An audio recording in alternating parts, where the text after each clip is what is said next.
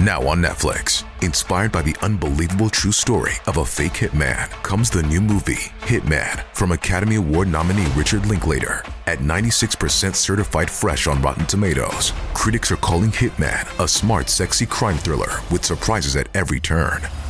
Starring Glen Powell and Adria Arjona. Hitman. Now playing on Netflix and in select theaters. Rated R.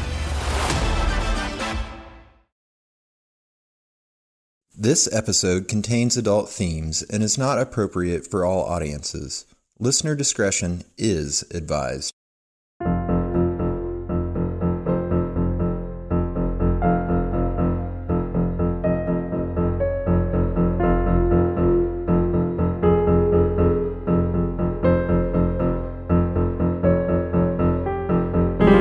Hello, the world.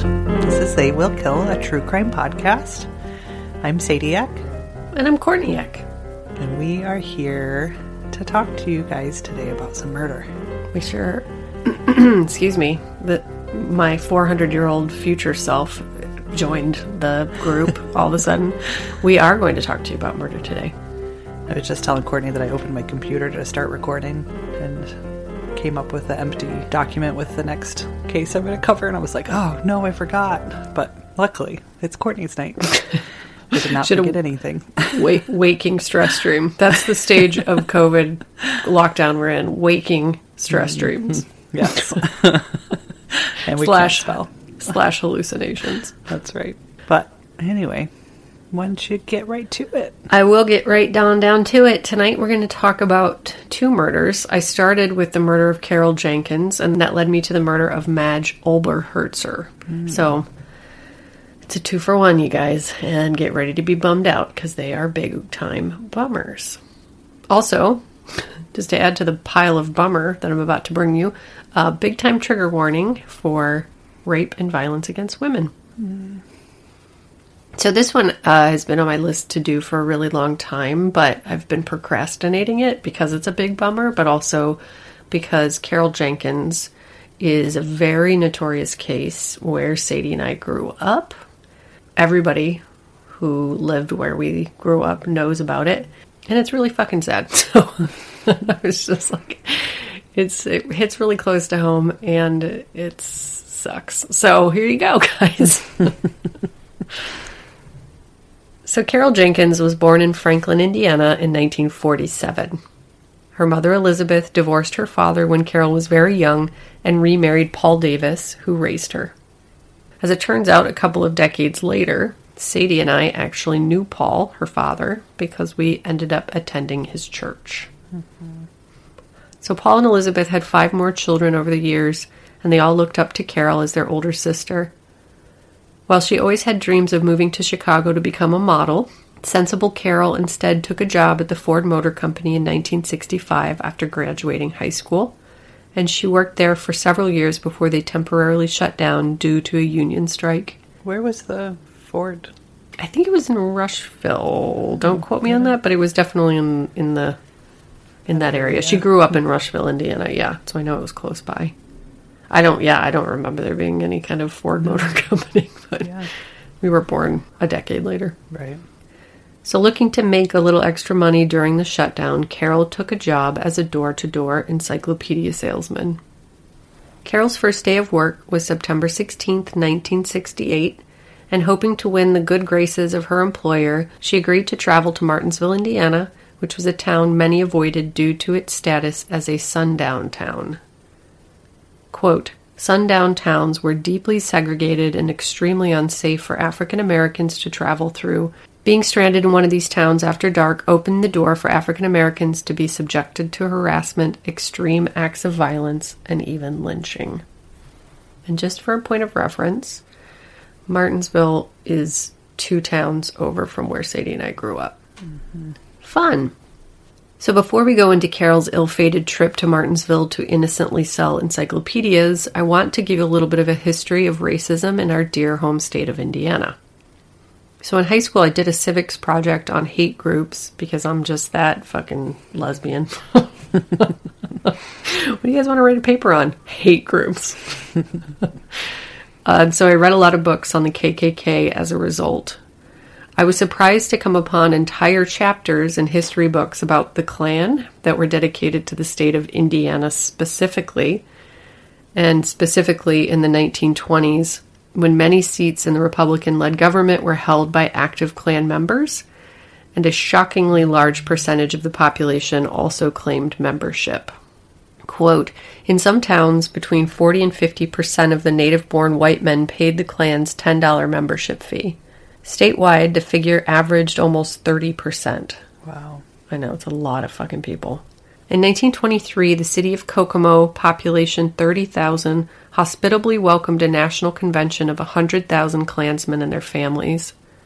At one point, quote, Klan endorsed candidates were elected to the governorship, the majority of both houses of the legislature, and almost all of the congressional seats In the 30s? uh, in the 20s. 20s. Okay. So, yeah, basically the entire state of Indiana was run by the Klan. Unfortunately, it took a heinous crime carried out by the Grand Dragon to topple the reign of terror at the end of the decade.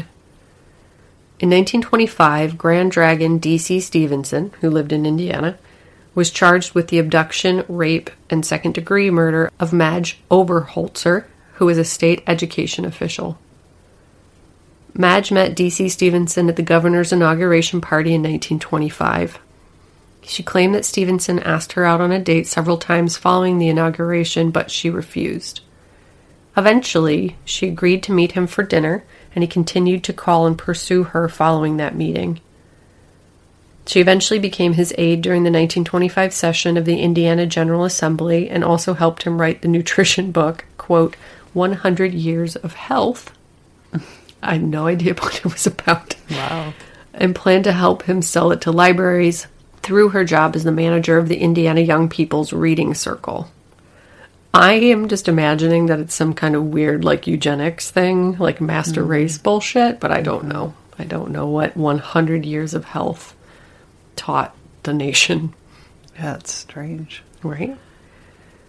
Madge had been hearing rumors that her job at the reading circle was in jeopardy due to budget cuts. So when Stephenson called her on Sunday, March 15th, and said he could help save her job if she would meet with him in person, she agreed. She changed into a black velvet dress, and Stephenson's bodyguard picked her up and escorted her to Stephenson's nearby mansion. When she arrived, Stephenson and his two bodyguards forced her to drink whiskey in his kitchen until she became sick. Oh, Super hospitable, yeah. very professional. Yeah. The men then forced her into Stephenson's car by gunpoint and drove yeah, and drove to the train station where they forced her into Stephenson's private train to Chicago. Oh my god. This motherfucker had a private train. Wow. And by bodyguards, we just mean like. Body uh, like His- goons. Yeah. Right. Like, but he's. Ugh, okay.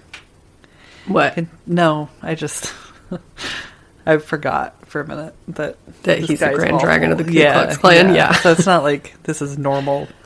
No. You know, like He's not a governor. senator. No, Yeah. no, no, no. No. I mean, he basically ran the whole state, but Right. unofficially, I guess, Yeah. or not in the uh, political capacity. Right. Quote, no sooner had they entered the train's compartment coach than Stephenson grabbed the bottom of her dress and pulled it over her head. Oh. He then grabbed her hands, tore off the rest of her clothes, pushed her into the lower bed, and raped her repeatedly. He also bit her all over her body. Oh no. Yeah. Madge was still intoxicated and unable to resist. An examination of her body later revealed deep bite wounds on her face, neck, breasts, back, legs, ankles, and tongue. No. Sick fuck. Yep. That's awful. She passed out, and when she later awoke, she said, quote, The law will get their hands on you. To which he laughed and responded, quote, I am the law in Indiana.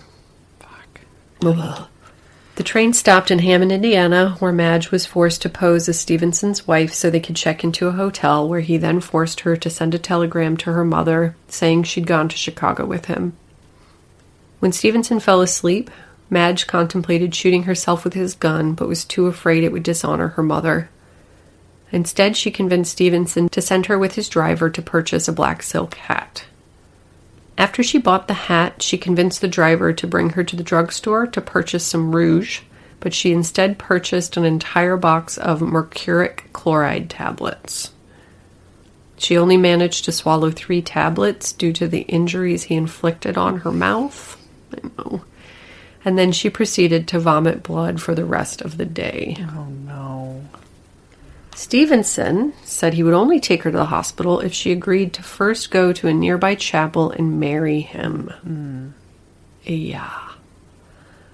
Eventually, her condition worsened, so Stephenson panicked and, believing she'd soon be dead from her injuries and that he was immune from prosecution regardless, he had his driver bring her back to Indianapolis, where he told her parents she'd been in a car accident to explain her numerous injuries. Her parents immediately called a doctor, but there was nothing that could be done for her.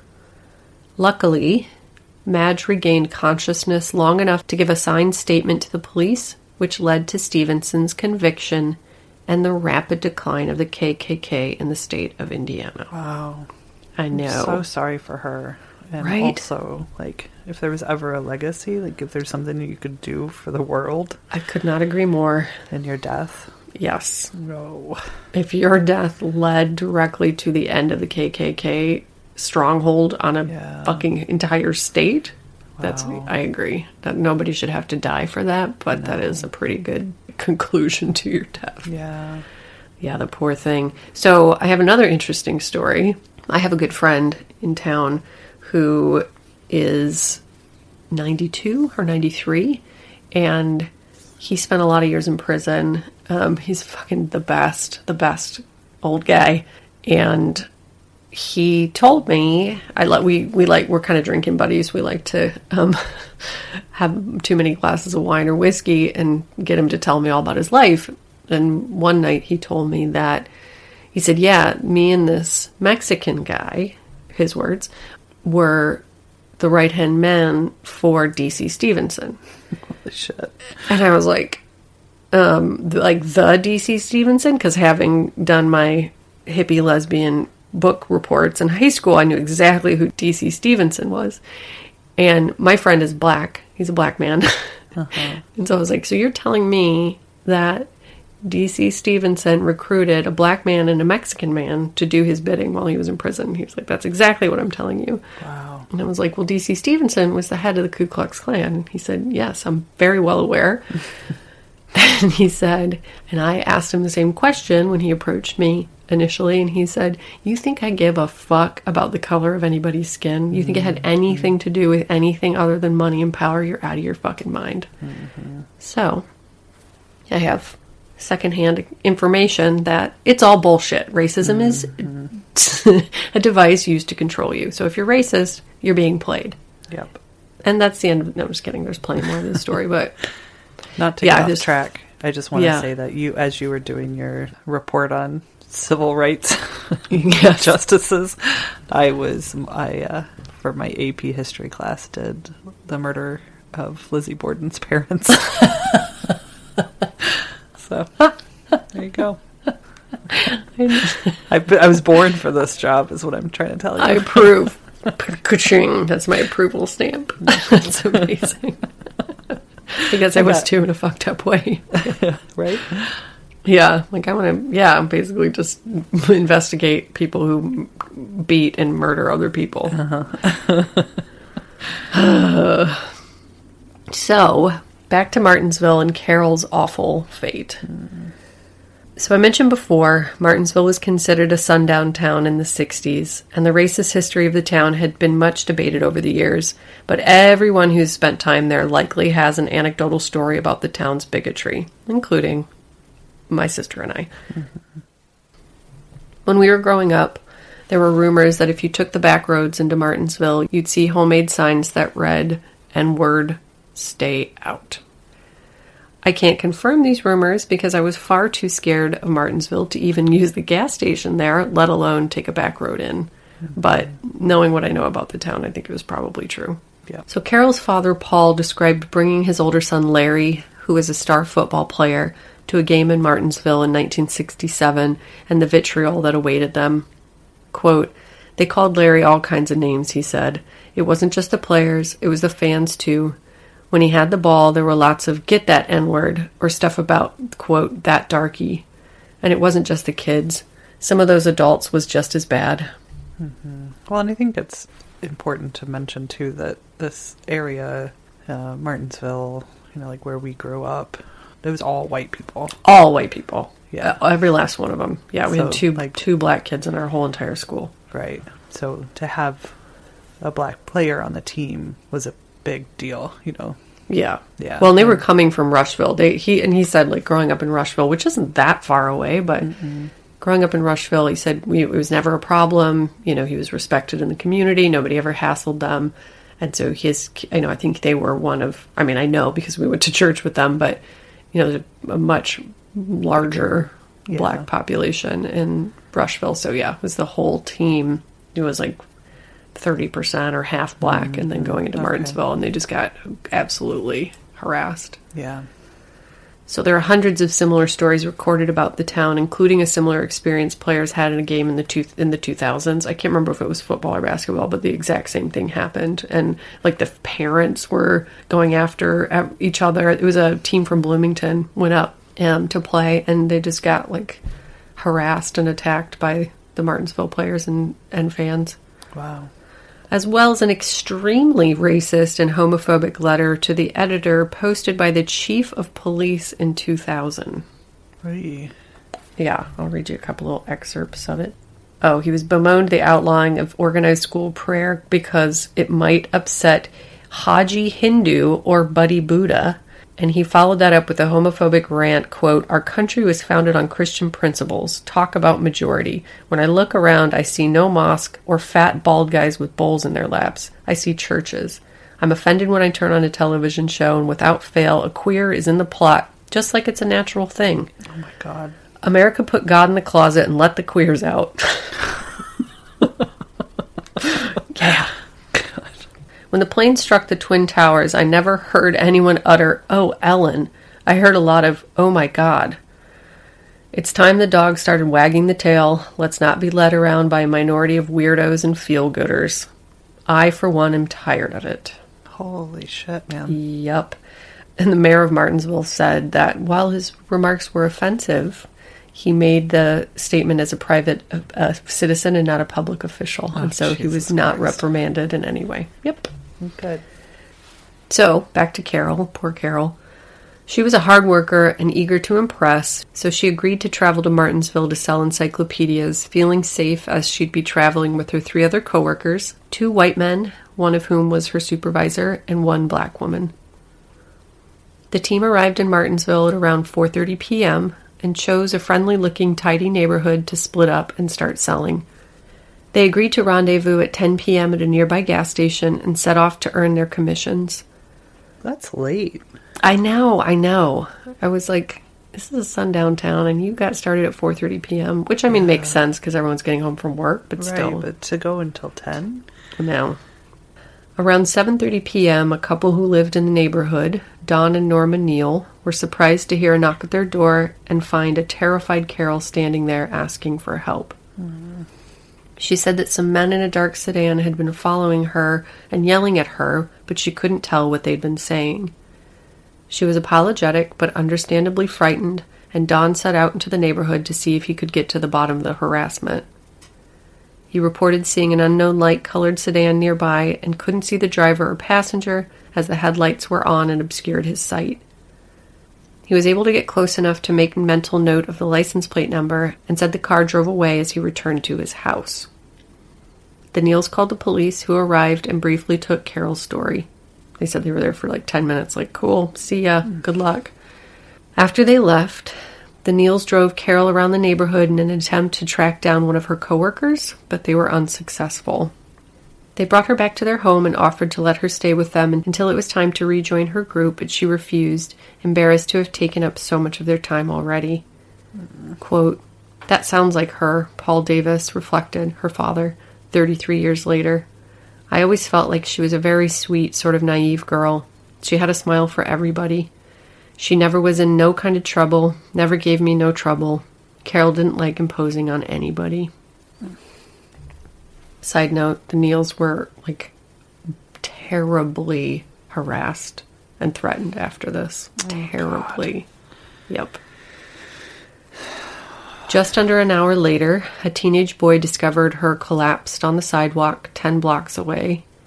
He ran to a nearby restaurant to call for help, and Carol was still alive when they arrived, but she unfortunately died soon after of blood loss. She had been stabbed once in the chest, and the blow had gone directly into her heart. I know. So it will come as a little surprise that the investigation of a murdered black woman in a sundown town was less than stellar. And after Martinsville failed to assign any detectives to the case, the county sheriff and Indiana State Police intervened, but by then it was too late. To the small credit of the Martinsville police, they don't deserve much, but I'm going to give them a little bit. It wasn't immediately apparent that she'd collapsed because she'd been stabbed. Um, she was wearing a large brown coat, and I think that they couldn't tell that you know that she had been stabbed. They couldn't see the blood or the stab wound until they took the coat off. Quote: Don Custer, the first state police detective to work on the case, told me that when he arrived, there was about 50 people hanging around the crime scene. One of them came up and handed me a pair of glasses and said, "I think these are her glasses." Somebody else handed me her notebook. It had also been raining that night, which obviously didn't help matters. Police were able to track down the dark colored sedan that had followed her that night and determined that teenagers had been driving it. They denied shouting at her and were quickly ruled out as suspects. Unfortunately, Don Neal didn't remember the license plate number of the light colored sedan accurately, so the owners of that vehicle were never apprehended and no murder weapon was ever found. Carol's father, Paul, said, quote, I felt that because she was a black girl, nobody did anything. I know. I mean, I would not want to get a fucking flat tire in Martinsville, let alone have my daughter be murdered there. No. The town also closed themselves off to journalists. Quote, the town became a clam, an Indianapolis news reporter said. Quote, I got the impression real quickly that there was something funny. I began knocking on doors to see if anyone had seen this gal, and I got nothing from the townspeople. After a while, we learned that nothing was going to happen, and even if somebody knew something, they were afraid to talk. They really didn't want outsiders coming around. It cooled and cooled until it was futile. So he ended up just making routine calls, and then when you called, you got the standard the investigation is continuing. You knew if anything was going to happen, it would have to be an anonymous tip. After a while, the thing just petered out. A few suspects were rumored over the years, but didn't seem to amount to anything more than just rumors. The prime suspect was a construction worker who didn't have an alibi for the night of Carol's murder, but he quickly left the state and later died in a shootout in Illinois. Carol's notebook had been found near an auto body shop, and the owner of the shop was considered a suspect for a time, and the rumor that a screwdriver had been used to stab Carol also arose as a result. After Carol's death, her mother Elizabeth remarried and adopted a son named Philip. So in 1998, Philip claimed to his sister that he'd met people who knew who killed Carol. Quote, They took him to somebody's house in Martinsville, said the sister. They said everybody in Martinsville knows who killed her. He said he was amazed at how much these people knew. But for whatever reason, Philip wouldn't tell us anything more than that. And I don't know why. That's why it's so confusing. I don't know why hmm. her brother would get information and then not feel like he should share it. Philip also refused to share anything but the information that the murder weapon could be found in an underground gas tank at the auto body shop near where Carol was found.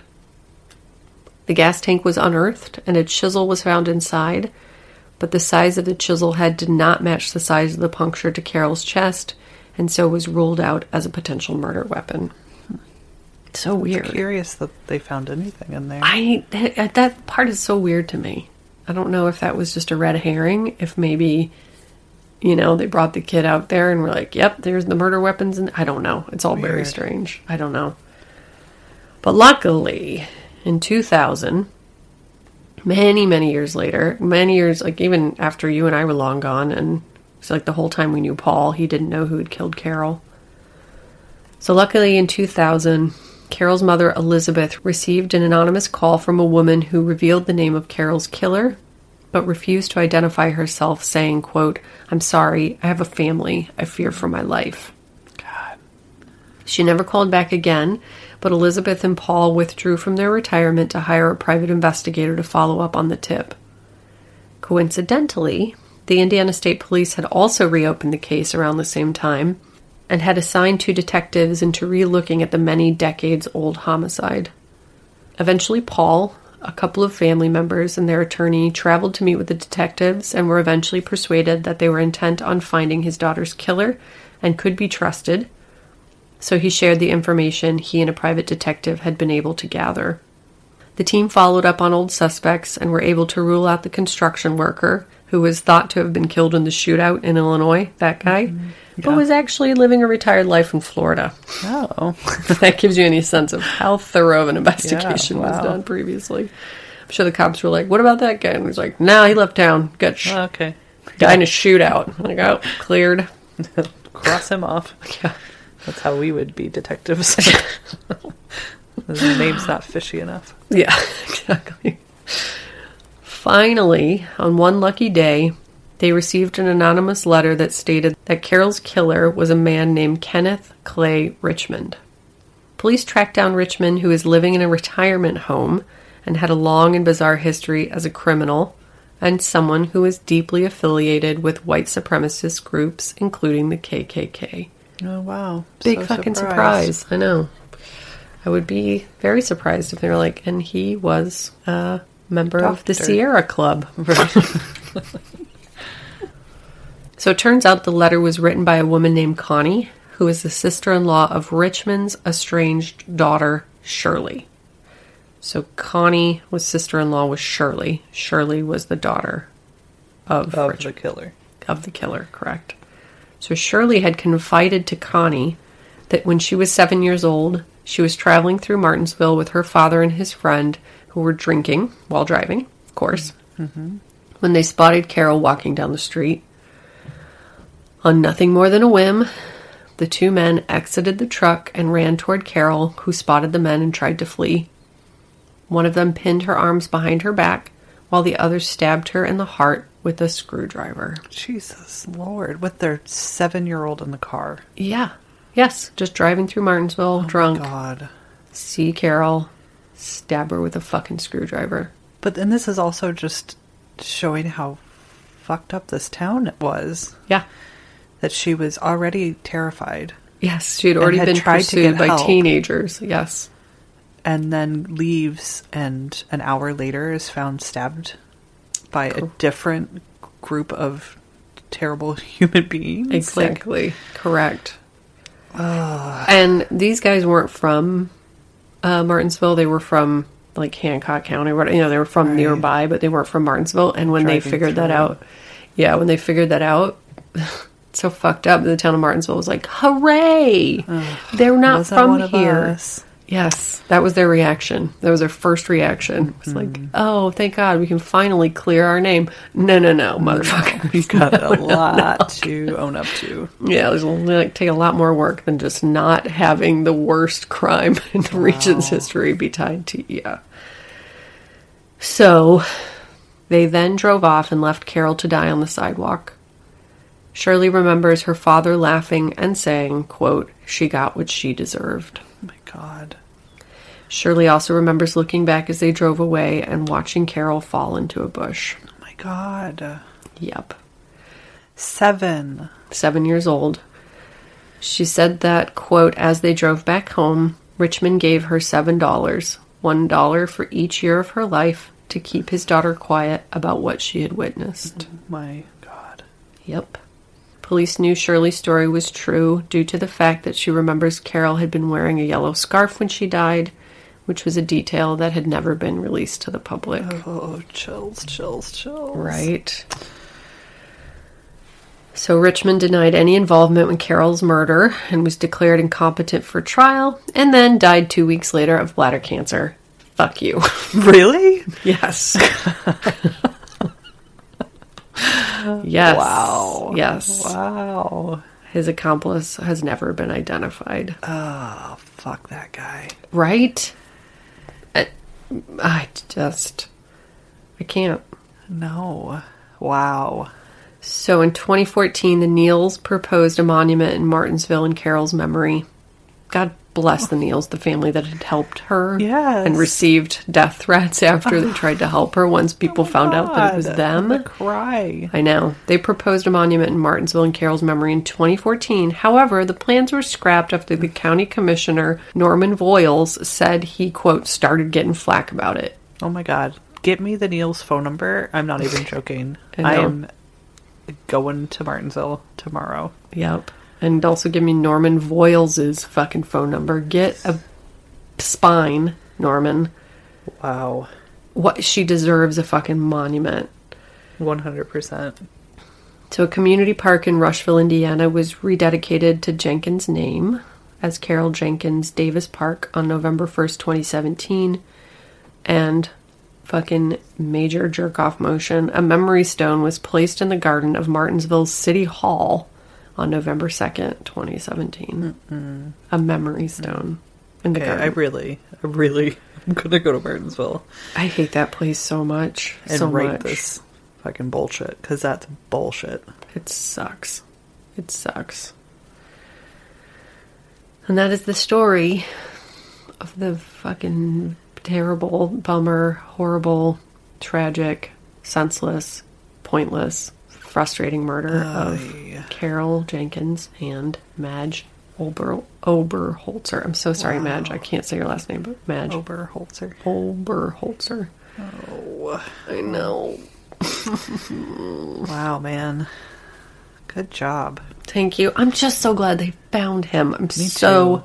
glad. I didn't even realize that until like two months ago. I didn't know that they had found her murderer. Yeah. I was thinking back as you're talking. I remember, you know, having a conversation with her stepdad, and Yep. he was always really forthcoming about it. Yep. You know, like I remember him just being like, "Yeah, she, you know, she was murdered and in Martinsville," and she, you know, kind of told the story, and then kind of just moving on with my life, you know.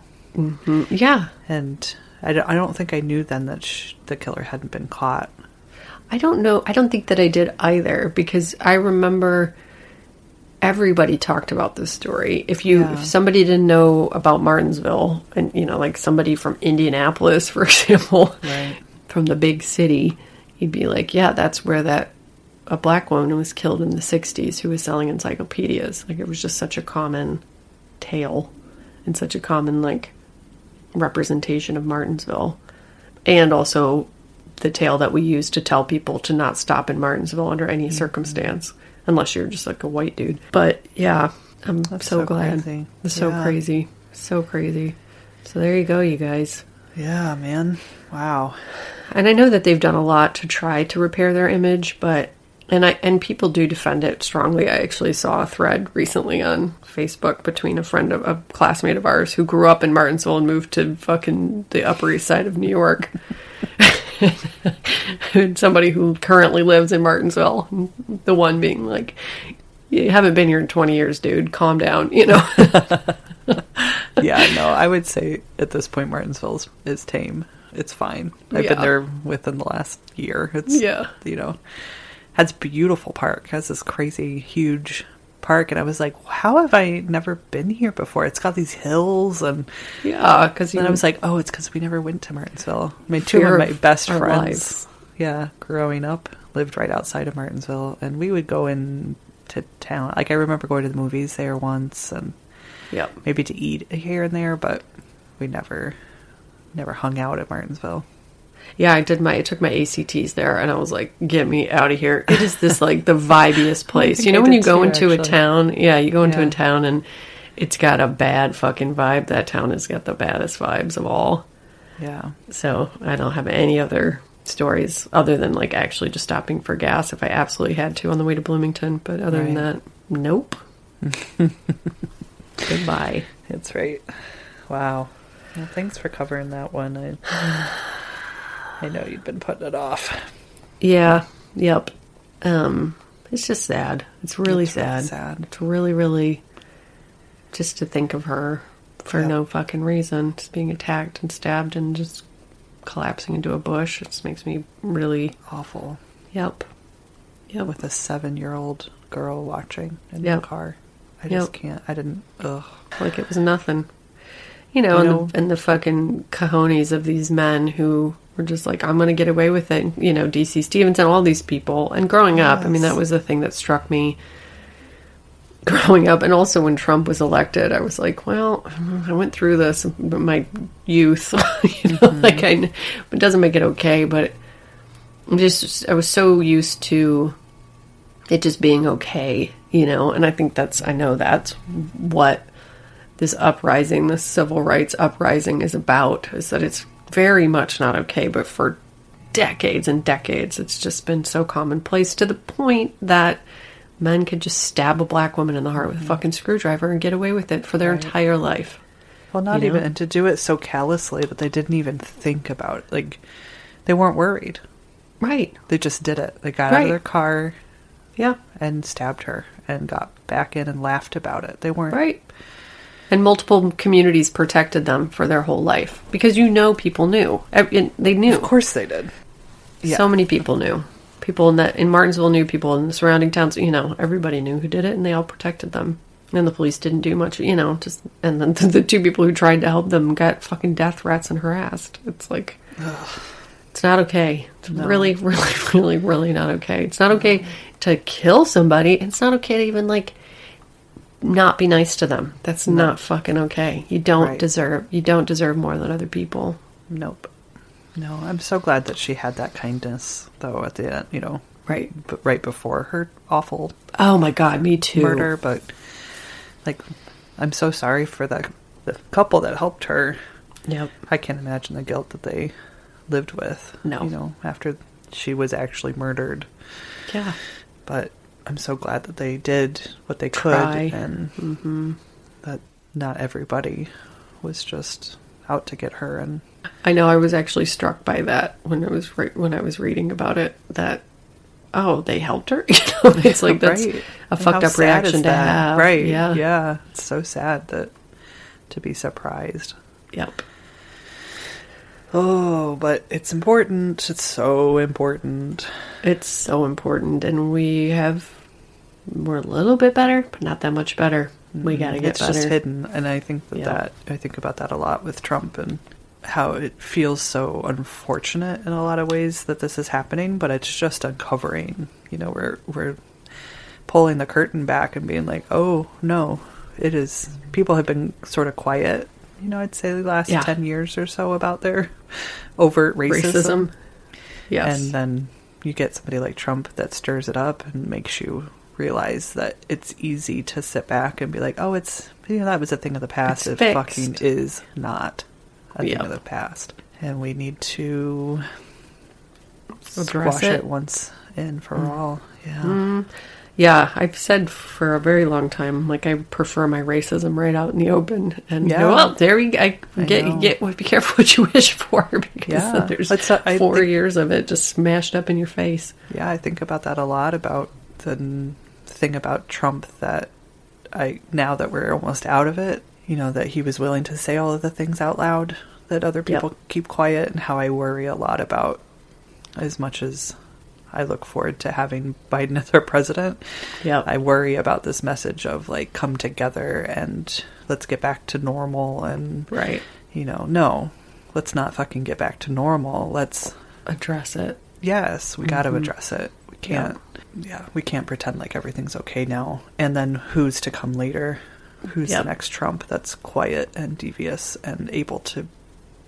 manipulate yeah yeah, Yeah. he's Doesn't just, a total fucking buffoon that can't do anything Right, with just says power. everything right out loud and He- completely plays his hand so you can see it. yes So, I well, my first action is to go to Martinsville to Ugh. figure out how we can get Carol her monument I know because that is bullshit. Yep. Yep. Yeah. I mean, and how hard is it for a town to just be like, yeah, let's just embrace this. This is our fucked up, gross history, but let's honor this woman and try and move forward as a positive place that, you know, embraces all people. No, Yeah. no, we don't want to But then I think about like yesterday, just yesterday, I was driving down to my house down the road, and a truck with a contractor's, you know, like so and so contracting and his phone number. Yeah. Under un, up right above that was a huge decal of a Confederate flag that said uh, "Heritage, not hate." Mm-hmm. Just like going down the road, Yeah. no big deal. and like just because you say it's not hate doesn't mean it's not fucking hate. Correct. You asshole. Also, geography lesson, dumbass. We're in the north, Right. which is Yes, that too. me. Confederate flags in Indiana are hilarious. Mm-hmm. yeah. But a man who's trying to, on one hand, Right, Like- like grow a business. Right. Yes, he's willing to just straight up put it out there and it doesn't hurt his business. That's a fucking problem. Yep. That is a problem. Yep. I mean, I did call for quote. No. Look, I vehemently God. disagree with your political stance and your no. fucking social perspective, but Yeah. this fucking floorboard, this floorboard is squeaking like a motherfucker. No. It makes me very uncomfortable to joke about. I have reached the stage of life that is calling the number on the car when people do a bad thing. Oh, yeah. Here's a really good tip though. This I invented this driving from my house to Sadie's house. There I sixty five, if you're not familiar, is literally the worst fucking interstate in the on the planet because it is two lanes. It's the Mm-hmm. Yeah. only route from like south, southern Indiana to Chicago and it's two lanes. Two So lanes. if uh god forbid a truck what are they called big one semi thank you god forbid a semi truck uh, is in both lanes you are screwed like Yeah. you're screwed so Yep.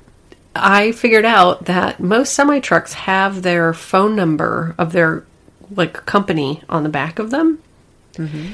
and so I, I waited, you know, I'm not being super reactionary, but I waited and there was there were two trucks that were blocking us. And I do know too that truck drivers will do that on purpose, like out of mm-hmm. boredom. Mm-hmm.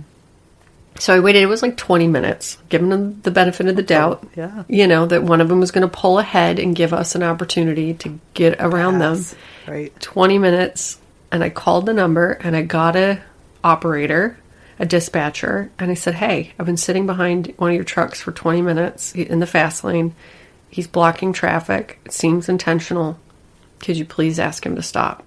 She was like, "Oh, I really appreciate the feedback." And I 15 seconds later, that truck pulled over out of the fast lane. Holy shit, dude. And now, That's hot amazing. tip. Yes, hot tip. It makes travel so much better. Well, there so, you go. That works. I just always assumed it was like a way to pacify people, just to make them feel better. Like, yeah, call this number. No, man. Nope. A fucking citizen's arrest. Uh, Holy total shit. tattletale. Just Good, tattletale. Good. And he will never. It's not like he could know which car called on him. Well, exactly. I was like three cars back, too. So, Good for you. yeah, it's like he's not going to retaliate. There's like a mile and a half of cars behind him pissed off. You know?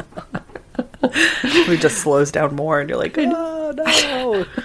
And I'm so, I'm so the kind of person that's like, live your life, have, take chances Mm, until you pull some shit like that. And then I'm a full blown citizen's arrester.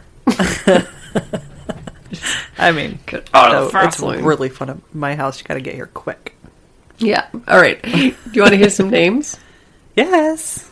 Name time. There's one, there's one that I found. I don't know how I found this name. I found it on the internet this week. Julie Fart. what? P H A R T. Fart. Oh my god, Winner. that's amazing. Isn't that amazing?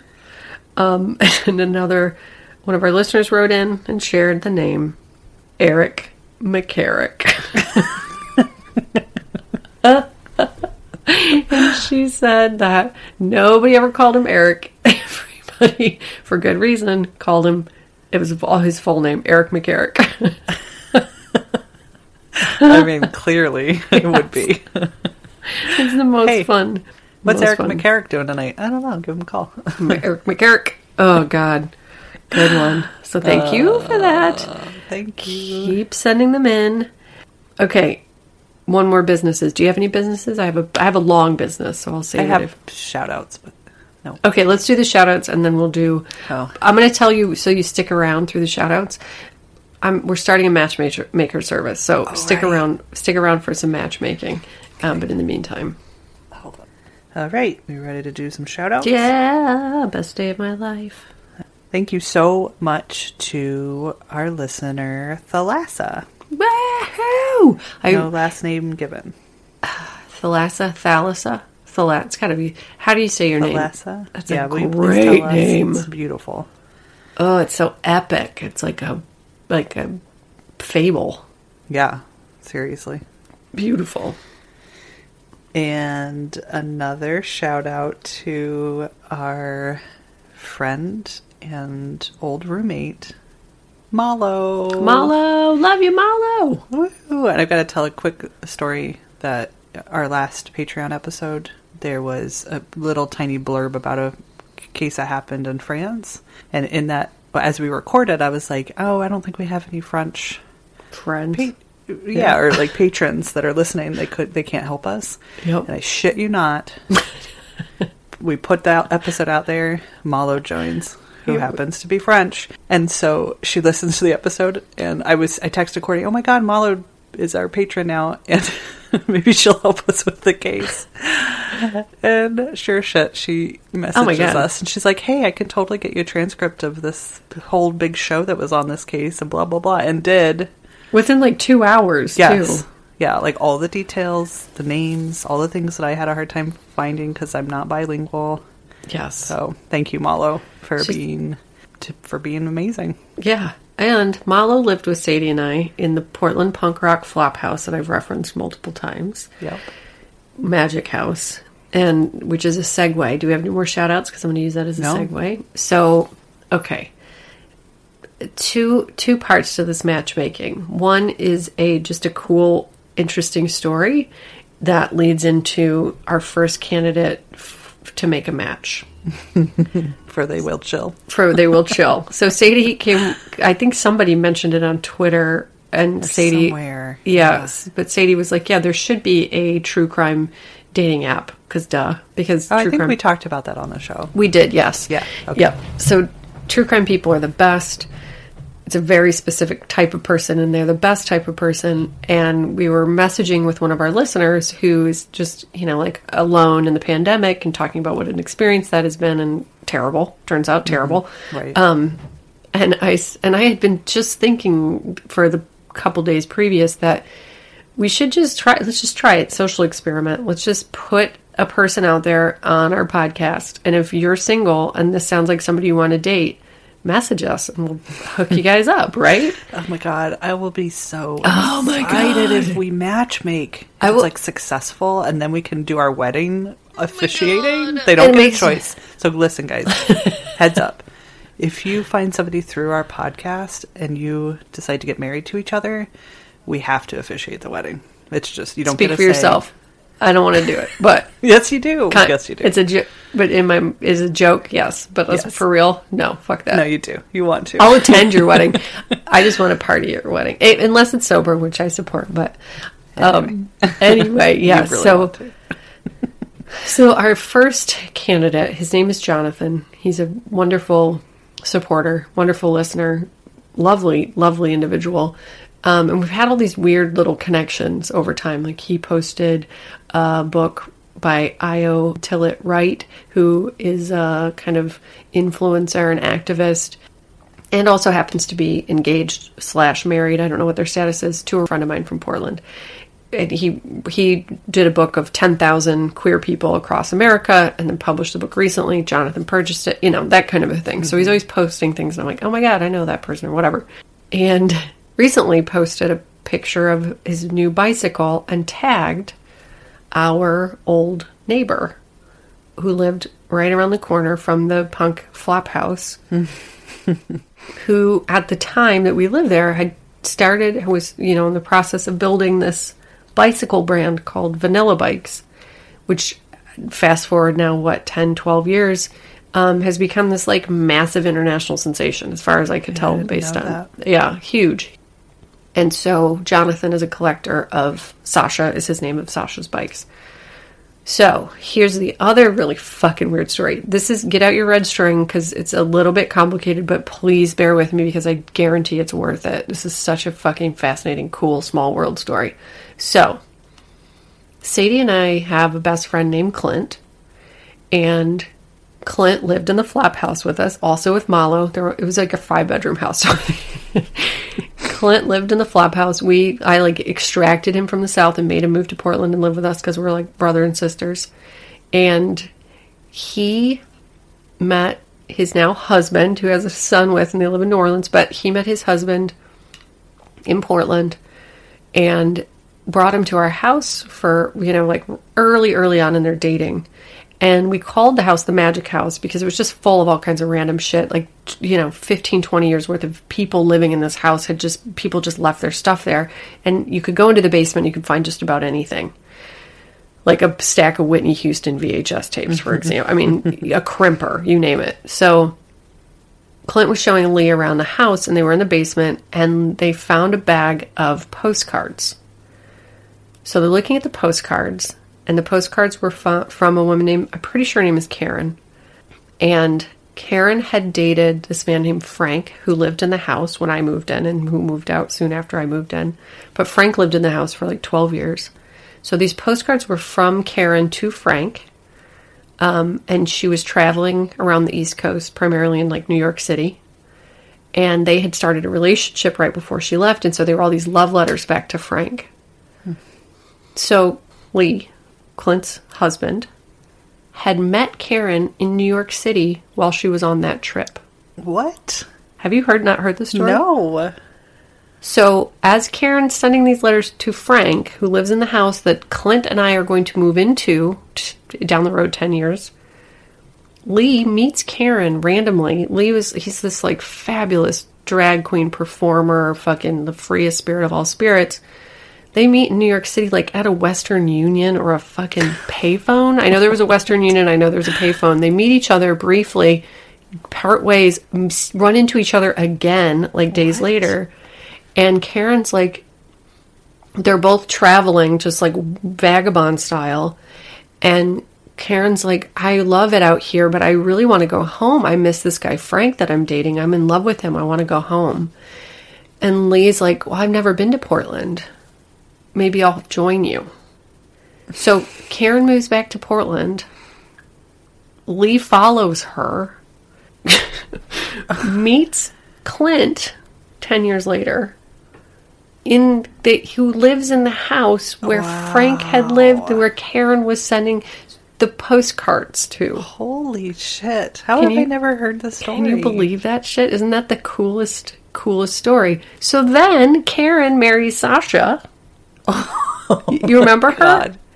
Karen. Yes. That's who I'm referring to. The two little punk rock babies, Karen, Holy Mary, Sasha. And, and, they're our the neighbors. Dog. And Charlie the dog that our dogs wow. fence fought every day. Yep. Wow. I know. I know. So she probably met Sasha from dating Frank. Frank. Yeah, who lived next Holy door. Holy shit, dude. I know. I know. That's incredible. I know. I love small world stuff. So thank you if you're still listening because I know that's a lot, but isn't that it's just so fascinating. It just it's so magical. Yeah. So all of those things being said, we want to promote Jonathan as a potential partner, friend, pen pal, whatever whatever that looks like to you. Um, he sent us a little blurb about him, so I'm going to read that. And if he sounds like somebody you want to get to know, send us an email. They will kill podcast at gmail.com and we'll make it happen. Yes. So he says, I'm 41, only child, wildly curious about everything, but with a bit of a lead foot about life. Full throttle tends to be an adjective used to describe me, intense, but also incredibly silly and gentle and sweet when my guard is down. Hell, I don't know. I have a corgi. I love animals and my mom, I'm an ally for POC LGBTQ folks, and I wish I knew how to better use my Caucasian male privilege to make life better for people aside from myself. I have a degree in biological anthropology and am a forensic fanatic. I like tattoos, coffee, and snowboarding. I'm addicted to bicycles, as you know. So, He's also good looking. I know Yes. that not to be shallow, but it, it matters. Ish. Yep. Heart of gold. Yeah, really, really a lovely, lovely individual. So come on, who needs a par- who needs a sweetie or a pen pal? Let us Yeah. know. Yep. Because it's a lonely time right now.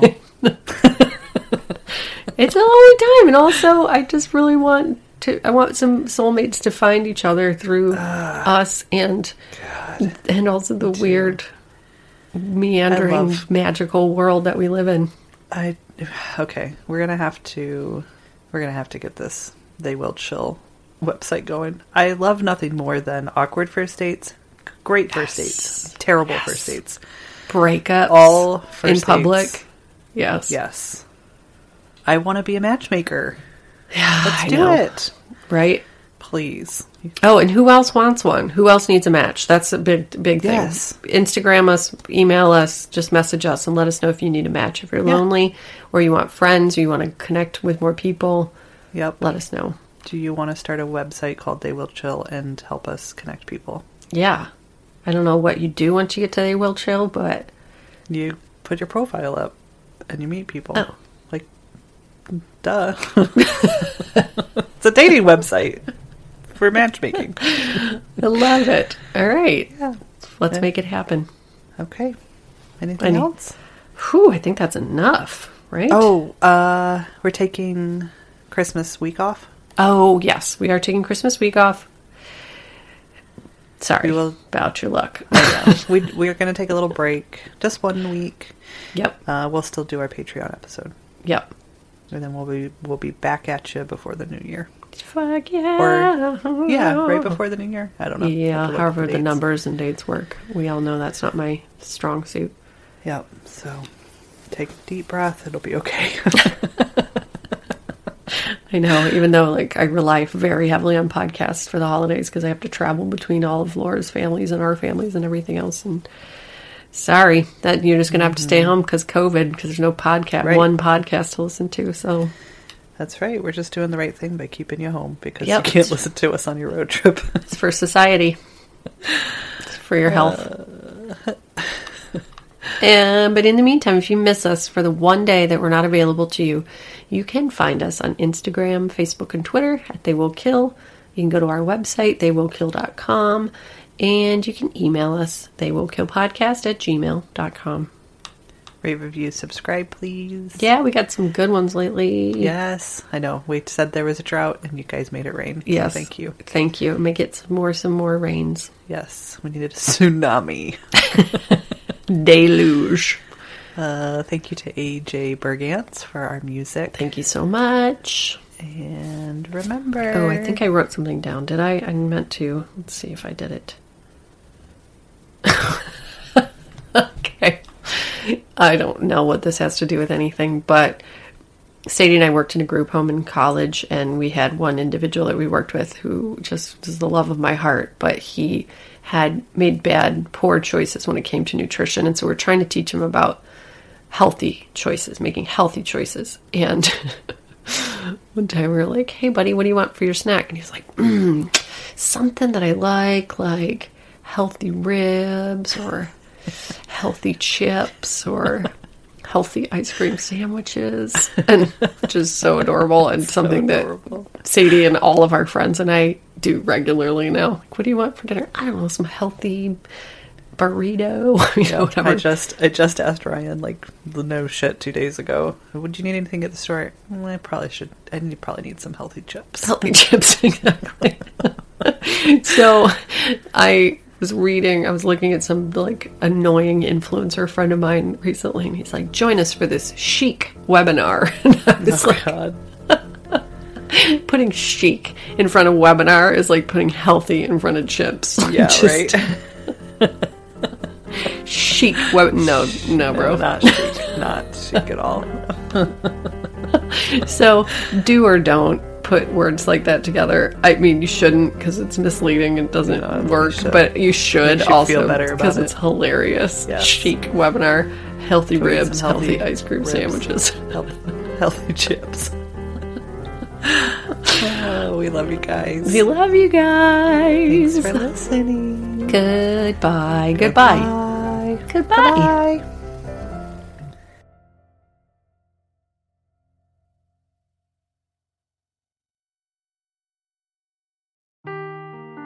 Seeking the truth never gets old. Introducing June's Journey, the free to play mobile game that will immerse you in a thrilling murder mystery. Join June Parker as she uncovers hidden objects and clues to solve her sister's death in a beautifully illustrated world set in the roaring 20s. With new chapters added every week, the excitement never ends. Download June's Journey now on your Android or iOS device or play on PC through Facebook Games.